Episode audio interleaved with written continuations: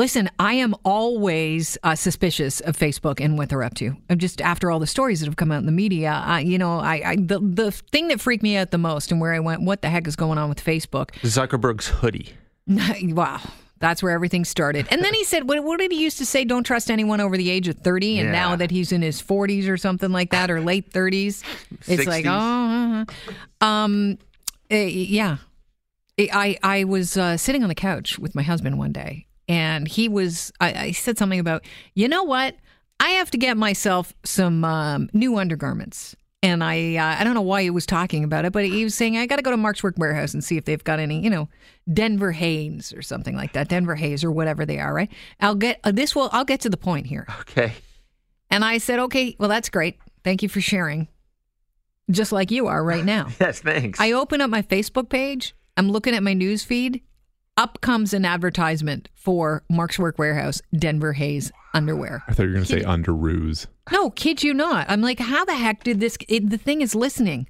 So after that, I got a little bit nervous about having Facebook actually on my my uh, device on my phone. I know people use it to contact everyone and post pictures of their kids, and you know, back to school time's coming up soon. But uh, I'm very suspicious. So this st- headline caught my eye. Facebook is pulling it's VPN Anovo uh, or a Navo uh, from the App Store after Apple has pushed back. Apple is basically saying that the company using this app is in violation of its policies governing data gathering uh, because you know they're making it available on the uh, Apple uh, iTunes uh, you know download site.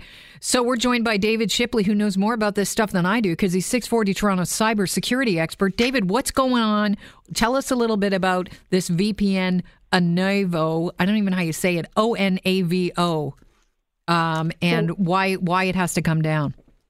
Uh, absolutely, it's really interesting. So uh, it started as a company out of Israel, and it was designed as an analytics company to actually measure what people were doing on their devices, what websites, what apps they were downloading, that type of stuff. And then it was purchased by Facebook and branded as a safe and secure way to browse the web when you're using things like shared Wi Fi at a cafe or a hotspot that you don't trust because it encrypts your, your traffic. So it prevents other people who might be on the same network in the cafe from finding out what you're doing. Uh, what they didn't say was their real reason for, for doing that, offering you that service for free, is they wanted to know what you were visiting. And Facebook actually used this as an early warning system for any promising companies or startups that might interfere with its, you know, social media dominance. And so it could use that to either build competitors or buy out those um, services. And it wasn't very transparent with users that it was basically using them as an unwitting focus group. Right. Um, that's why they decided to buy WhatsApp. Yeah, exactly. And so, you know, it's really interesting. Uh, and it, it, was one way that Facebook can try and compete with Google's uh, information dominance. Google knows a startling amount about people uh, all around the world who may not even be using Google Apps because most websites put tracking code provided by Google to analyze web traffic. So Facebook was looking for other insights, I think, besides what they can get when people are using the Facebook tool. Now, David, I know some people are going to say, "What do I care? You know what they decide to do. You know, I'm using Facebook anyways. If they are making their platform better, I don't care." What do you say to that? Well, I think I, I think there's a couple of different things. I think you know we, we talk a lot about you know people consenting to the use of their data, the retention of their data, that type of stuff is important. So consent is one check mark. The second thing is you know when we give companies almost monopolistic power in a marketplace, we can end up in situations where as consumers we're disadvantaged. So I think there's a concern there that these companies, you know, Facebook, Apple, others, Google, um, you know, they have way too much power. And then the third thing is, you know, these companies wield uh, an oversized influence now in our democratic processes. And so, even going back to what they know about people and who they share that with, um, may affect the outcome of elections. So it goes back to informed consumers and government getting off the bench and actually, you know, holding these companies uh, accountable for more ethical behavior. Know, Zuckerberg and Facebook have been trying to uh, obviously win people's trust over a move like this. Also, uh, earlier this week, they removed 652 pages, groups, and accounts linked to networks of coordinated information campaigns, and, and uh, fingers were pointed to Iran and Russia. How much of this has to do with uh, Zuckerberg having to sit in front of Congress and taking some heat? Oh, I think it's all tied back in. I mean, it's been, according to Wired Magazine's really insightful piece, this has been the year from hell for Facebook.